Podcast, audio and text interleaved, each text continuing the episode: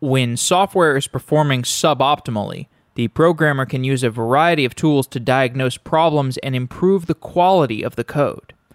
A profiler is a tool for examining where a program is spending time. Every program consists of a set of different functions. These functions call each other. The total amount of time that your program runs is the sum of the time that your program spends in all of its different functions. When you run a program, you can execute a profiler on that program, and the profiler will give you a breakdown of which different functions time is being spent in. If you have function A, B, and C, your profiler might say that your program is spending 30% of time in function A, 20% of its time in function B, and 50% of its time in function C. This is pretty important if you have a program that's running really slow, seemingly. You need to be able to see where it's spending all of its time because a slow running program is not really running slow. It's running perfectly fast. It's just spending a lot of time in one particular area of the program in a way that may not be so productive to you as the user. Julia Evans is a software engineer at Stripe and the creator of a Ruby profiler called RB Spy. RB Spy can execute on a running Ruby program and report back with a profile.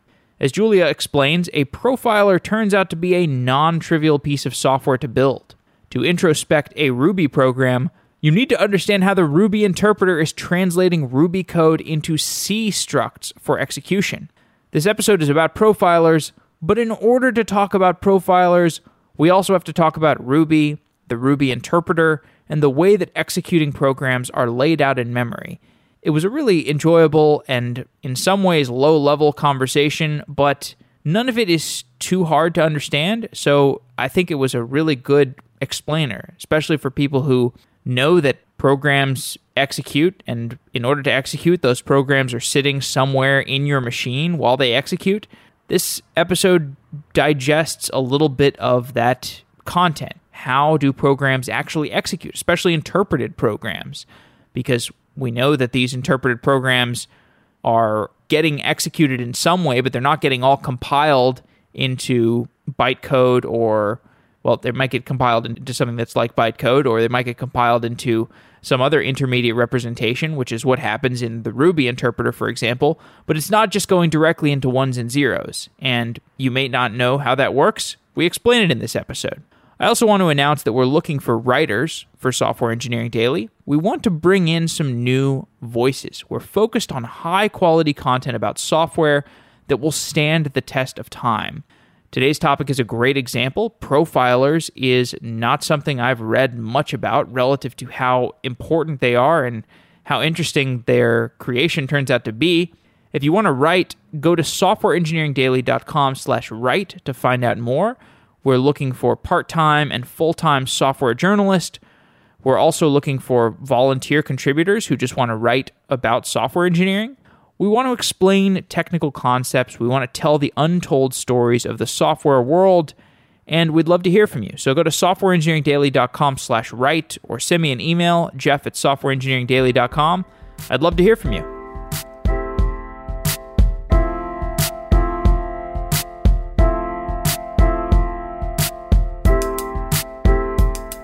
Julia Evans, you are a software engineer at Stripe and you're the developer of a Ruby profiler called rbspy. Welcome to Software Engineering Daily. Thanks so much for having me. So, we're talking about profilers today, and I want to start by describing what a profiler does. What does it mean to profile a program? Right. So, there are actually a few different kinds of profilers, right? You have CPU profilers, memory profilers. I'm most just interested in talking about CPU profilers right now. So, what it means to do, take a CPU profile of a program is basically you want to know like what functions it's spending its time in. And there are there's more than one way to do this. The main way I'm interested in is what's called a sampling profiler.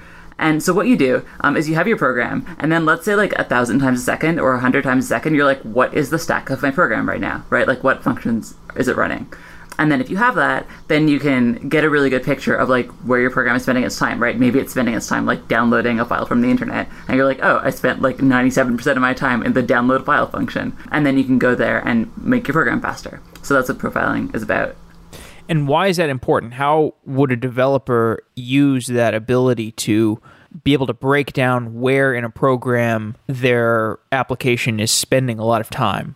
Well, I guess the, the way I think about it is if your program is slow, like, I think it's basically a waste of time to try to guess why it's slow. Like, I've tried to do that before, or I'll, maybe I'll ask, like, the smartest person, like, hey, like, do you know why this is slow? This is what I saw. And, like, I think this is a really bad idea, right? Because if your program is slow, it's the best thing to do is to just, like, like objectively figure out why it's slow. And so if you know like 80% of my time is being spent in this function, then that's it. And like you know where to start, right? Is there a time when I should profile a program? Should I do it regularly as a cleaning operation or, or is it only when you really sense that something is going wrong with the program? I usually only do it if I realize there's a problem. I don't think that program speed is like inherently that important a lot of the time, right? It's like if your program is fast enough, it's fast enough. And so I think it's only worth making it faster if you really feel like you have a problem. Let's say I want to profile a program that is running on my computer. If I want to profile a program, what information would I like to learn about that program? Which functions it spends most of its time in? And in order to improve a program, I need to know which of those aspects of the program are performing poorly. So, in order to introspect where it's spending its time and which of those expenditures of time are performing poorly, how am I going to find that out? How am I asking the program, where are you spending your time? Right. Um, so, the tricky thing about this is that every programming language has different profiling tools which is I think maybe the hardest thing about profiling. So like if you have a Python program, you have to use a Python profiler, and if you use a C, have a C program, you use a C profiler. Java has really really good profiling tools, and like I think Java probably has the best profiling tools. Java and C, and other languages like almost all other languages. I'm probably leaving something out, uh, but almost all other languages have worse profiling tools. And I think like this is the most challenging thing about profiling is that it's different for every language. Mm and as you said, this profile reports the different areas of time that your program is spending time in. So these reports of self time and total time. Explain what the difference between self time and total time is for a profile. Sure. So self time is how much time is being spent in the function. So like Okay, you have your function, and your function might call other functions. So when time is being spent in the function, there's a part of the time which is being spent just in that function, like maybe doing whatever, like doing operations inside that function. And then there's time which is being spent in other like functions which that function calls. Um, so total time is the total amount of time being spent in the function and every other function it calls. And self time is time that's being spent just in that function. So I think like kind of the ideal thing or like the easiest thing to debug is if you have a function with extremely high self time where all the time is really being spent just in that function. Because if it's spending 80% of the time just in that function, you can be like, oh, this function is the problem, right? And either it's being called too much or like it's doing something too slowly. Right. So if you have a function and then there are nested functions within that, the time that it spends in the nested functions are going to be attributed to the total time measurement and the time that it's actually spending within this function itself are, are, is self time and as you said it obviously be if you looked at your program and it's spending a ton of time in self time and you're you look at this program and you say this is clearly spending too much time this is I'm going to need to improve this program. A high measurement of self time would mean that you should be improving this function itself as opposed to other functions that it's calling. Now that is not to say exactly. that, that that's not to say though that if you have a function with high total time that there's not a problem with this function because you could have a function that is calling external functions egregiously, and therefore maybe you need to iron out some of the external calls that this function is making. So, with this report of self time and total time, what would you do to evaluate what improvements to make to a program? So I think that's where you like this. I think this really depends on like your knowledge of your own program, if that makes sense. So for example, like for my profiler, actually, rbspy, it'll frequently tell me like it's spending all of its time in like in this one like Linux system call, which we're not going to get into right now what it is. Um, but it'll tell me, oh, you're spending all your time in that function. But like I know that that function is really core to my program, and I know that I'm calling it the right amount of times. If that makes sense. So even if I'm spending 50% of my time in that function, I know that there's not much I can do about it unless I add caching, which is maybe something I don't want to do right now. So I feel like you really like just need to lean on like your understanding of your own code and what's appropriate and what's not. You point out that there's a difference between profiling and benchmarking. So a benchmark is a test that I can use to measure how fast my code is. So I could use a benchmark to test my code and then profile it at the same time to get a sample and then use that as so I'm using profile and benchmarking together.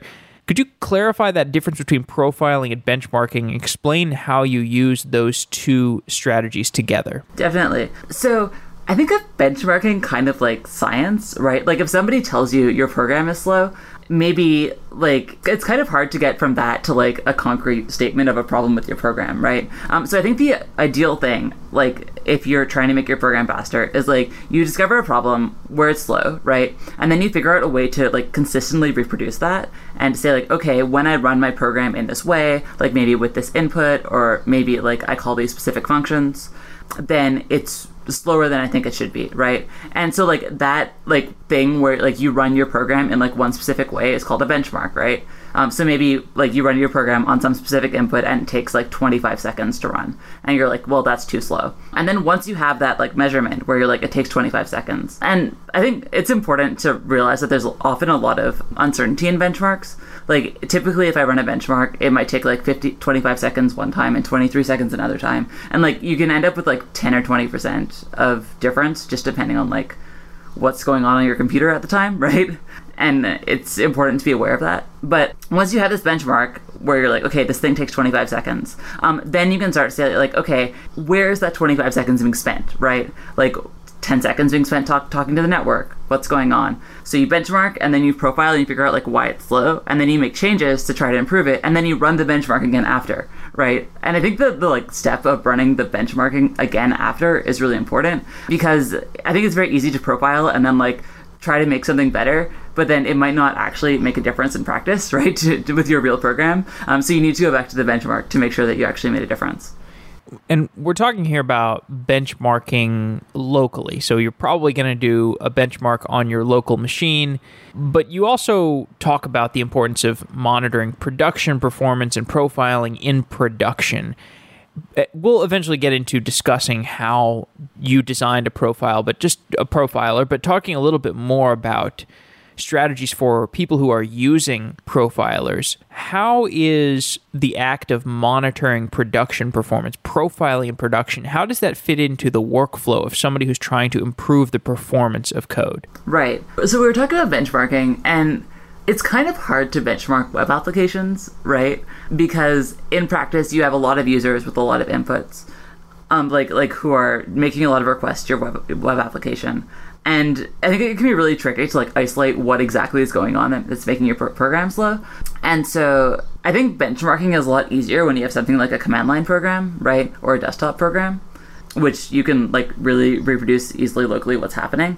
But with something that's like a web application that's running on a server somewhere, it's often much better to monitor like so one thing you can monitor is you can say like okay how long does every http request to my web application take right? And then you can send that to like your monitoring service that certainly we have that i have at work but hopefully you also have. Um, and then it'll say like okay the median request time was like maybe 100 milliseconds right? But then maybe like the p95 like the 95th percentile request time was like three seconds, right? And then you can be like, oh no, my P95 request times are three seconds. That's no good. I can't have requests taking three seconds all the time. I need to make that faster. And then when you make your performance improvements, you can go back to your monitoring and like your statistics about like what's actually happening in production and make sure that that's actually improved.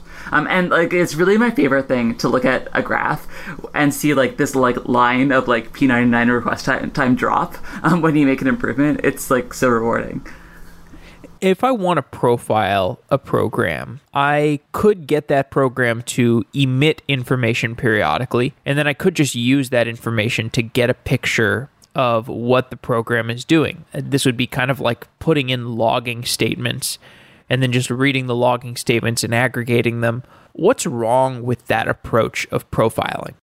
That's great. So I think there's nothing like I mean I don't think that there's anything wrong with any approach that works for you in some sense, right? Like like if you put a log statement that's like I started making this network request, and then you put another log statement after, which says like, oh, I stopped. And you can see that there's like two seconds between the start and the stop. Then you know that the thing took two seconds and that that's too long, and that's fine. There are systems that help you do this even better. Um, so there are these like distributed tracing, like request tracing systems, like Zipkin or um, Lightstep, or there are a bunch of others that will make it even easier for you to like gather this kind of data of like this like this block of code took this amount of time. And yeah, I don't think that there's anything wrong with that, and that like that's can be an extremely useful way of debugging. I do think that like the challenge with that is having to edit the code right to add new statements like to, to add new things that you're monitoring especially if you're putting in print statements in production. Like i have put in print statements in production to debug things and it works i have gotten some good results with that but it takes a long time right like like you, you, need to add the statements, you need to get a code reviewed, you need to deploy it, like, and then maybe you put the wrong ones, and that wasn't really the problem, so you need to take them out and add different ones. And I think it's kind of it can be unpleasant to have to resort to that. And it's easier if you can have something which you put in your program, um, like maybe a tracing system or like a profiler, which where you don't have to change the program, uh, which lets you hope potentially get the same information.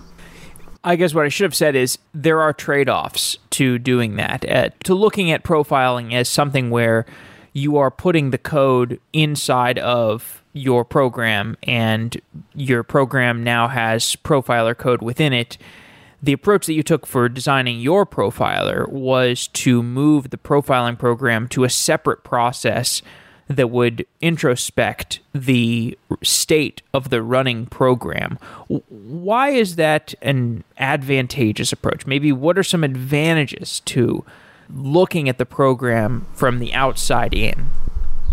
So I think the main advantage is really about usability and like the ability to get started really easily. Like if you have a program which is slow right now and it's like using all your CPU and you're like what's going on? It's time consuming to have to say like okay, I'm going to go now like include a new gem, like the StackProf gem, which is a great Ruby profiling gem. So you need to like include a new profiling library, then you need to start profiling then you need to gather the data, then you need to analyze the data. And I think if you've never done that before, it can be a lot of steps. And what I see is a lot of the times, like, people just won't profile their programs because they're like, oh, this is too many steps. I don't have time for this. It's like maybe not that big of a performance issue that's not worth solving. And so people will end up just not fixing performance issues because, like, there are too many steps involved uh, to profiling their program. So I wanted to make something which you could just use like immediately right away and start getting information about what, what was happening with your program. To take a step back, why did you decide to build a profiler for Ruby in the first place? So I'm kind of obsessed with like debugging and profiling tools. I think like I learned about five years ago. I learned about strace, which is this tool that you can use to see what system calls your program is using. And I was like, wow, like I can like see every file my program is opening. I can know what my programs are doing. I didn't know that I had access to all this information. And I think I developed this like aggressive sense of entitlement to information about what my programs are doing. So I kind of noticed that like when I had a Ruby program and it was slow, I couldn't just find out why. And I felt like kind of grumpy about that. I was like, I should be able to know why, right? Like, I have a right to know why my program is slow. It's my computer. it's my program. I, I'm like root, right? Like, I should be able to know. Why can't I know? And so I wanted to write write something to fix that problem. And when you look at this design problem from a high level, you want to figure out what is going on in that program. Tell me about some of the high level design decisions that you were going to have to make in designing a profiler. Yeah. Well, so I can talk about maybe how this is possible and how I got started building this, I think. So the main thing I needed to do, I wanted to do was I wanted it to be a separate program, right? Like I had like you have a Ruby program that's running, and I wanted to be able to start a different program that tells me what it's doing. But then, like, how do you do that, right? So the way I got started with this was this guy I know who works at Shopify called Scott Francis, um, and he had this script that used GDB, which is a, a C debugger, and it would tell him what his Ruby programs were doing. Because the Ruby interpreter is a C program, right? And GDB is a C program debugger. Um, so you can use a C debugger to figure out what the Ruby interpreter is doing by like looking at its internals. So uh, basically, I found out that that like he explained had this blog post explaining how to do it with GDB, and I was like, oh, cool, this is possible, and that's the approach I started with. Yeah, I mean, it's worth pointing out here. Ruby is an interpreted language. If I understand correctly, you have a C program running that is interpreting your Ruby code on the fly and turning it into in memory structures that the C program itself can interface with. Is that an accurate description? Yeah, that's exactly right. Okay. So describe in a little more detail how does the Ruby interpreter, which again is a C program, how does the C program, the Ruby interpreter, interact with the Ruby code that is executing? Right. So I think from a profiling perspective, I think the most useful thing to understand is that you have two stacks inside of the Ruby interpreter. So you have the C stack, right, which is the the stack of C functions that, that the Ruby interpreter is currently running. Um, and if you use like C profilers on the Ruby interpreter, that's what you'll see. It'll be like, oh, you'll you'll be like, what is Ruby doing? And it's like it's running Ruby code. Like it'll be like in like the VM execute function or whatever. You're like, that's not that useful, right? Like of course it's running Ruby code. So there's that stack. And then there's the Ruby stack, which is in a different place in the Ruby interpreter's memory, which has like one Ruby stack frame, which is just like a C data structure inside the Ruby interpreter for every like function on your Ruby call stack. And this is the information that you wanted to get at. You wanted to get the specific information for what was going on in your program, which is in C code or C structures that your Ruby interpreter had broken Ruby code down into. Right. Yeah. And like this is an interesting thing because it, it kind of feels like it might be impossible. Like or unsafe. Or unsafe. Certainly unsafe. right. Like like it feels like un- impossible and unsafe. And I think and the Ruby interpreter doesn't make it that easy for you to get this information. Like it doesn't provide like a public API for you to just like reach into its memory and figure out what it's doing.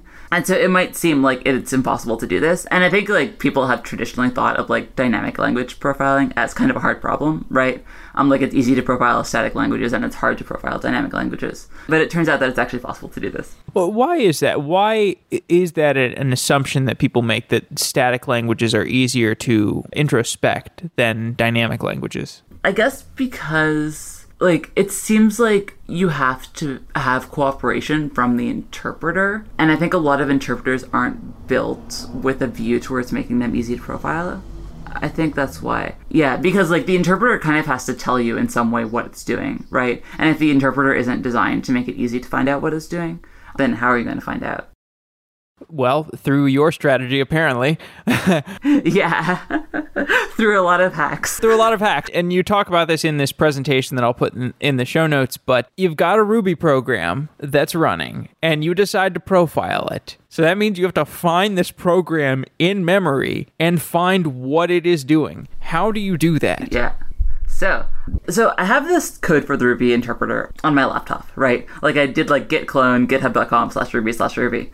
And so what that means is that like I know in principle everything about how the Ruby interpreter works. And I know everything about how the Ruby interpreter works in principle for every Ruby version, right? Like so if I have like a Ruby 2.2 program running on my laptop, I can see like all of its code and I can see in particular like so you have like well you talked about how you have the Ruby stack in memory, right? And so you have these stack frames. And for Ruby, the stack is like this like contiguous region of memory I want to say like I'm making this up, but like something like maybe 500 bytes per stack frame, right? And so if you can find the location of the stack, which you can relatively easily. So an important thing to note is that it is possible to read memory out of a process. Like you can read arbitrary memory from another process on Linux and on Mac, um, as long as you're root, which is I think surprising. Like I didn't know that you could do this before I started this project but you can. So as long as you can find out where in the process's memory uh, the stack is, you can read the stack out of the process's memory, right? And then you have some bytes which represent the current Ruby stack. And so then the only thing you have to do now, like quote unquote only, is figure out what all of those bytes mean and how they correspond to actual Ruby functions. And so the way you do that, so we have like these bytes which, which represent a stack frame entry, and those bytes correspond to a C struct, right? Uh, which is in the Ruby interpreter. But we like we know the definition of that C struct because it's in the Ruby source code. So it's called what is it like Ruby control frame T is like the type of one of these structs on the stack. So basically what you can do is you can be like, well, I know and like see like if you have the source code for a C struct, you, it always gets represented in memory the same way. Like that's how C compilers work. It's important that this is true because otherwise dynamic linking wouldn't work, which we can maybe go back to later. But anyway, see, so C structs always like are represented in memory in the same way. Um, so if we have the source code, we can just say like, okay, like I know how to find the fourth field of the struct, and I know like what it's pointing to because I have its source code. Okay, let me see if I've got this correct. So the Ruby interpreter is a C program. It's running and it's looking at your Ruby code and turning that into C structs. The Ruby interpreter has two stacks. One stack is the execution of the Ruby interpreter itself. So that is like a stack of just C code that's looking at your Ruby code. And then it has another stack that is the representation of your Ruby code as it's executing, although it's been turned into C structs so that the C program can perform actions on those C structs that represent your program. And as you said, on Linux, you can read any process's memory, which is important because this is what you're going to do. You're looking at this Ruby interpreter's memory and you're looking specifically at the stack that is the Ruby interpreter side of things, your Ruby code executing, you know, as time goes on in C code in these C structs.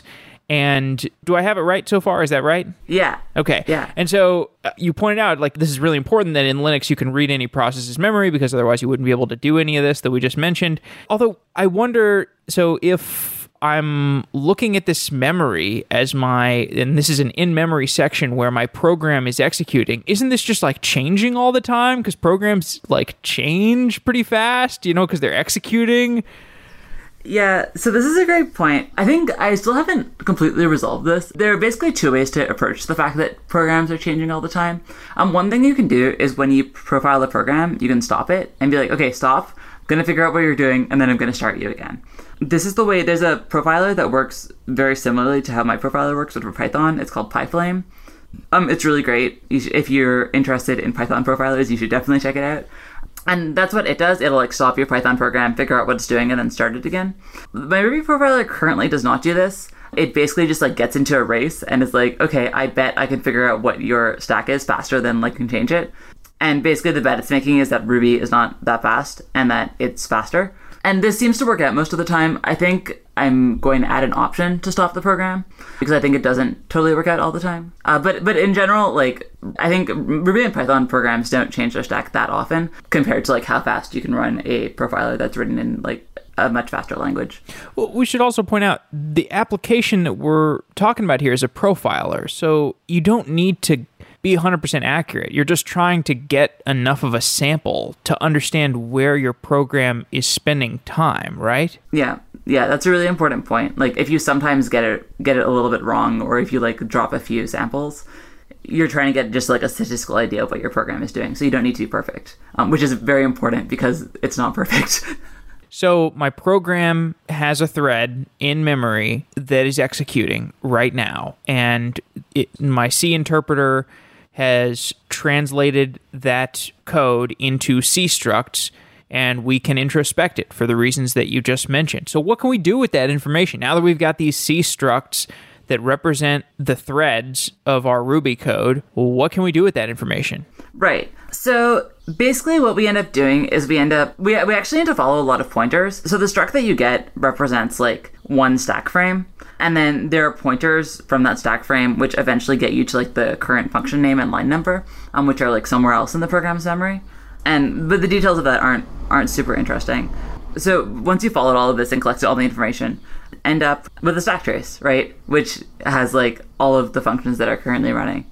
And what I do with that is generate basically really good visualizations that help you figure out what your program is doing. Um, the main visualization that my profiler generates is a flame graph, which is this visualization. Is this answering your question also? It is. I mean, just to point something out, what was really educational about looking at this profiler that you built, I'm, you know, I'm not particular expert in profiling programs. I don't have a strong affinity for debugging such as you do, but it made me think more deeply. I actually don't I didn't know what does it mean that or how does an interpreter work before, you know, I started thinking about this and then as I watched your presentation and read some of your material, like, oh, I understood, okay, this is how a program actually executes. It's sitting in memory and it's actually a stack trace in memory. Like I think of a stack trace, my experience with stack traces is you hit a bug and then your program emits a stack trace and it's like the post-mortem on what went wrong. But now what I realize is a stack trace is something that exists in memory because your program is executing and it needs to keep that entire stack trace in memory as it's executing. That's right. Yeah. And it's a really important point about like program execution and how it works because like yeah, like you said it's a real thing and every time you call a function, you add a new like stack frame onto your stack. And then when you return, that stack frame like leaves the stack and then you go back to the previous stack frame. Okay, this is sort of a tangent, but I think it's cool. Like if you think about recursive functions and like why recursive functions work, like so for example, like if you have a tree and you're running like a recursive function to traverse a tree, like I think the reason like, like if you write a non-recursive version of that function, then you need to basically like have a stack where you like keep track of where you are. And like the reason recursive functions work is that you can use like basically your program stack as a data structure to track your progress through the program, right? So it's like not like magic it's actually just like you have a data structure that you're using, but your data structure is your program stack. Yeah, no, absolutely. Okay, so to return to profilers, you've got these in memory C data structures. You've got stack traces sitting in memory. You've got a stack trace sitting in memory that is your program as it's executing. It's changing all the time because your program is executing, but the data structure that describes the state of your program at any given time is an in memory C data structure Unfortunately, it's not really in a, a, a, format that's easy to read. So you want to look at this in memory C data structure.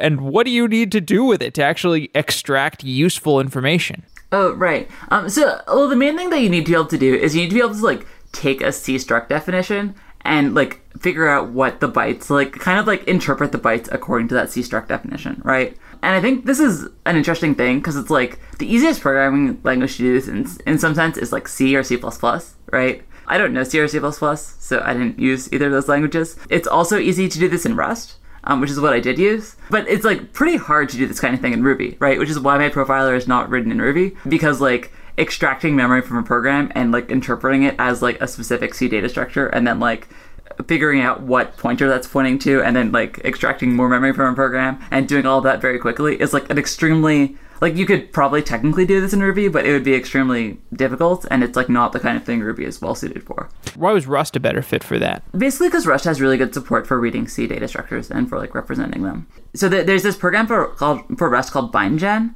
um, where you can take any C header file and create basically like Rust bindings, which it basically just like makes those C data structures into like Rust data structures, which will be represented in the same way.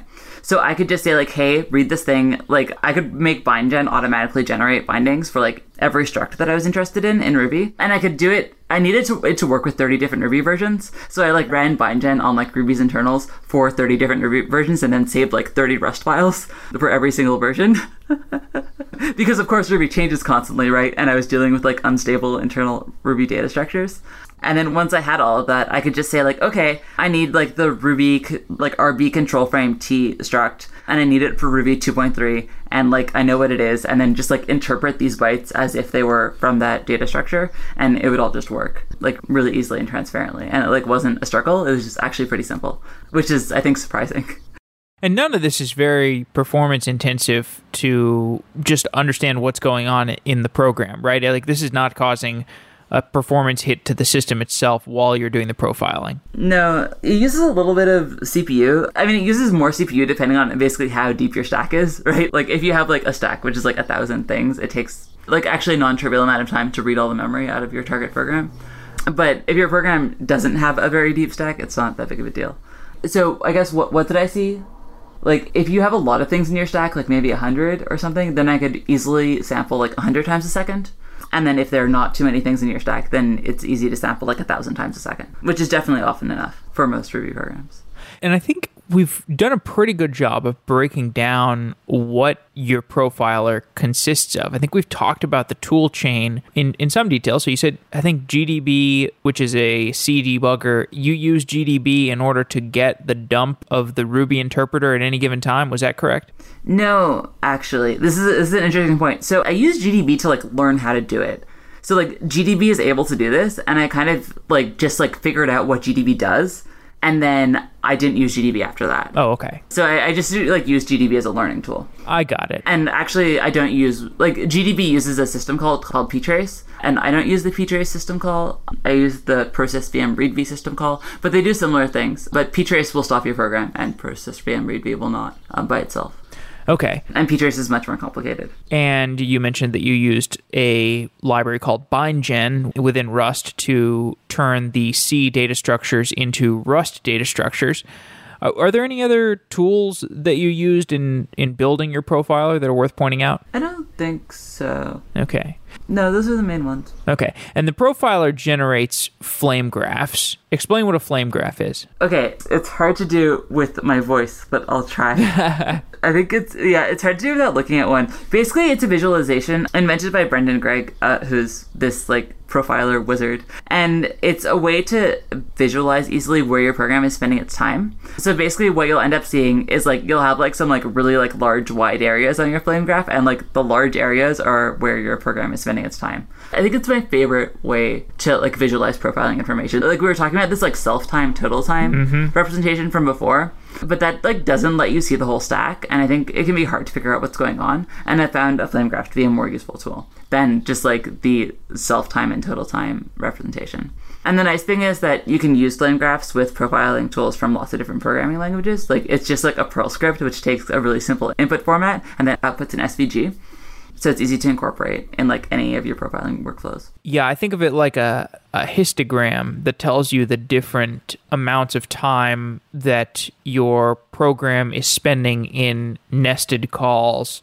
within that program so that you can you can really break down like you said the self time versus the total time except you get a finer granularity of what that that total time consists of Yeah, it's just like a much richer representation. Something really interesting happened when I used flame graphs in rbspy, which is that one person commented in, on my like testimonials page um, that I have in GitHub, and they were like, "Oh, I don't know, like I'd never heard of flame graphs before, and I didn't know you could use them. Um, but because rbspy gener- generates them by default, um, I learned about them."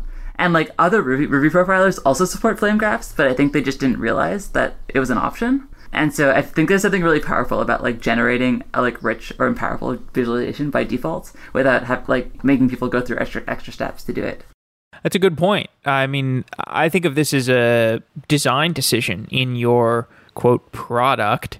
I mean, you could have designed your profiler to not generate visualizations, but it, it you just built in visualizations by default, which is I think a great design decision. Yeah. So the Perl script I use, like normally what, people say is they're like, oh, well, you can clone this Git repository and then you can put it in your path and you can make it work, right? Which of course you can do. But I checked the license and I realized that I could actually just like take the Perl script and compile it into my binary so that it just like comes with rbspy and you don't need to like get an extra Git repository or like add an integration. It's just in the binary and just works. Another great developer ergonomic decision. So, working with profilers, are there instances where my profiler can lie to me or give me some kind of misleading information? Can your profiler lie to you? Well, okay. So one really thing important thing to know about CPU profilers is there are kind of two ways to measure your program's time. Um, you can measure like how much time it's spending on the CPU, and you can measure how much time it's spending in total. And so this this is like a different notion of total than like the self time versus total time, right? So for example, if your program is waiting for a network request, it's not using the CPU at all, right? Um, but it is still waiting for something. So our rbspy actually right now only supports total time, and it doesn't support just like figuring out how much CPU time your program is program is using which is like something I'm working on. But I think it's really important to understand this dis- distinction because otherwise you can end up being misled. Would you have done anything different if you were building the profiler from scratch today? I can't think of anything yet. Like I built it pretty recently, so I think uh, maybe I haven't learned that much. I don't know if I've learned enough yet. What are you working on now within the scope of of rbspy? Are you still are you still adding features to it or improving performance in any way? Adding features to it extremely slowly because I built it on sabbatical, so I took three months off work to work on it, and now I'm back at work, so uh, where I'm not working on profilers, so it's much harder to find the time. But one thing I want to add, I have some like prototype code to do, and I just need to like get it working, get it merged. Is figure out when the program is doing garbage collection, so you can like you're spending like 12% of your time in GC, because I know that that can be an issue in a lot of Ruby programs. Oh yeah. I mean, have you worked on optimizing code that is spending too much time in GC? Do you have I mean, this is kind of an adjunct to the discussion of profilers. I've heard discussions of profilers in the Java world where they're oftentimes they are talking about this very issue. How do you make your program more efficient in terms of garbage collection. Yeah, I haven't worked on that a lot. I know Aaron Patterson has worked on it a lot, and he's actually, I think, working on making the Ruby GC faster. Okay. I feel like we touched on this a little bit, but do you have any insights for why or how dynamic languages compare to statically typed languages in this realm of performance and, and introspection?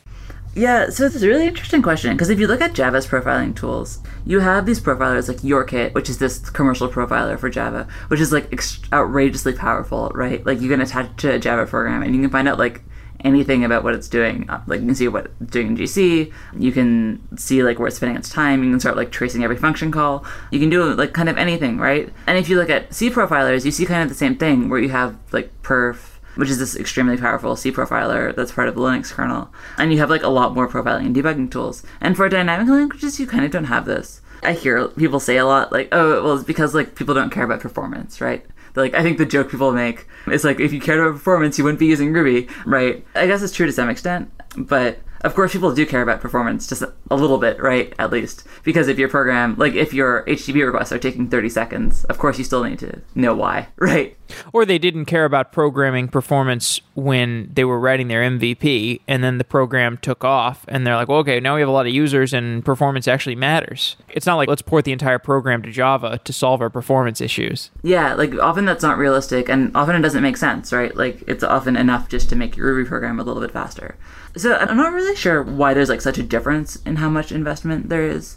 I feel like maybe one reason for it, I'm really speculating here, is that like to write a profiler, I think you need to maybe think more about like systems concerns. Like maybe you need to know C, right? You need to understand a little bit about how like the Ruby interpreter is implemented. Well, I mean, of course, like C programmers are more likely to know C than Ruby programmers, right? because they're C programmers. So it's like if you're working in one of these like faster languages, maybe you're like more likely to have the skills that you need to write a profiler than if you're working in a dynamic language. Yeah, I'm not sure. All right. Well, not a problem. I mean, I know you're not, you know, you haven't spent your time delving into the differences between static and dynamic languages, so that's certainly an opportunity for another show. Yeah. I do think that it's like a cultural question rather than a technical question, though. Like the question is like why are people like not spending their time and money on developing these profilers and not like why is this not possible? Right, right. So it's not a reason like, well, dynamic languages, you know, you don't know the type until the execution, and therefore it's harder to introspect the profiling characteristics a program that's running in that language. No, that's that's not why this doesn't exist. It's probably because people are writing Java high frequency trading systems and machine learning training algorithms and these are really high throughput, you know, big data, MapReduce and low latency, latency sensitive operations and so it's really important to profile these things whereas in at least the reputation is Ruby is like for Ruby on Rails applications, and it's like Airbnb is making a request to schedule a room, and it's like that's not a performance sensitive issue. Right. Though of course it is a performance sensitive it issue is. because like web latency is like very important, right? And if, if your program is like if your website is slow, then you lose money. Like, like of, of course it actually matters. And there are businesses that are like New Relic, etc., that like do sell this kind of thing, right? But I think the tools are just a lot less powerful. I feel like there's maybe a question of like maybe what people's expectations are. Like I think maybe in Java people have higher expectations about like what they expect, like what they think you should be able to get out of a profiler than in Ruby. Like I don't know how many Ruby programmers are also Java programmers and have like had experience like optimizing Java programs. Yeah, and also isn't like when you get this performance sensitivity, you just start using JRuby, and so you can use Java profilers perhaps. That's possible. I don't have any experience with JRuby. Okay. It's, it's a super interesting question. Okay. Well, Julia, it's been really great talking to you. I've enjoyed this conversation a lot. Thank you so much for having me. This has been the best. Okay. Awesome. Wow.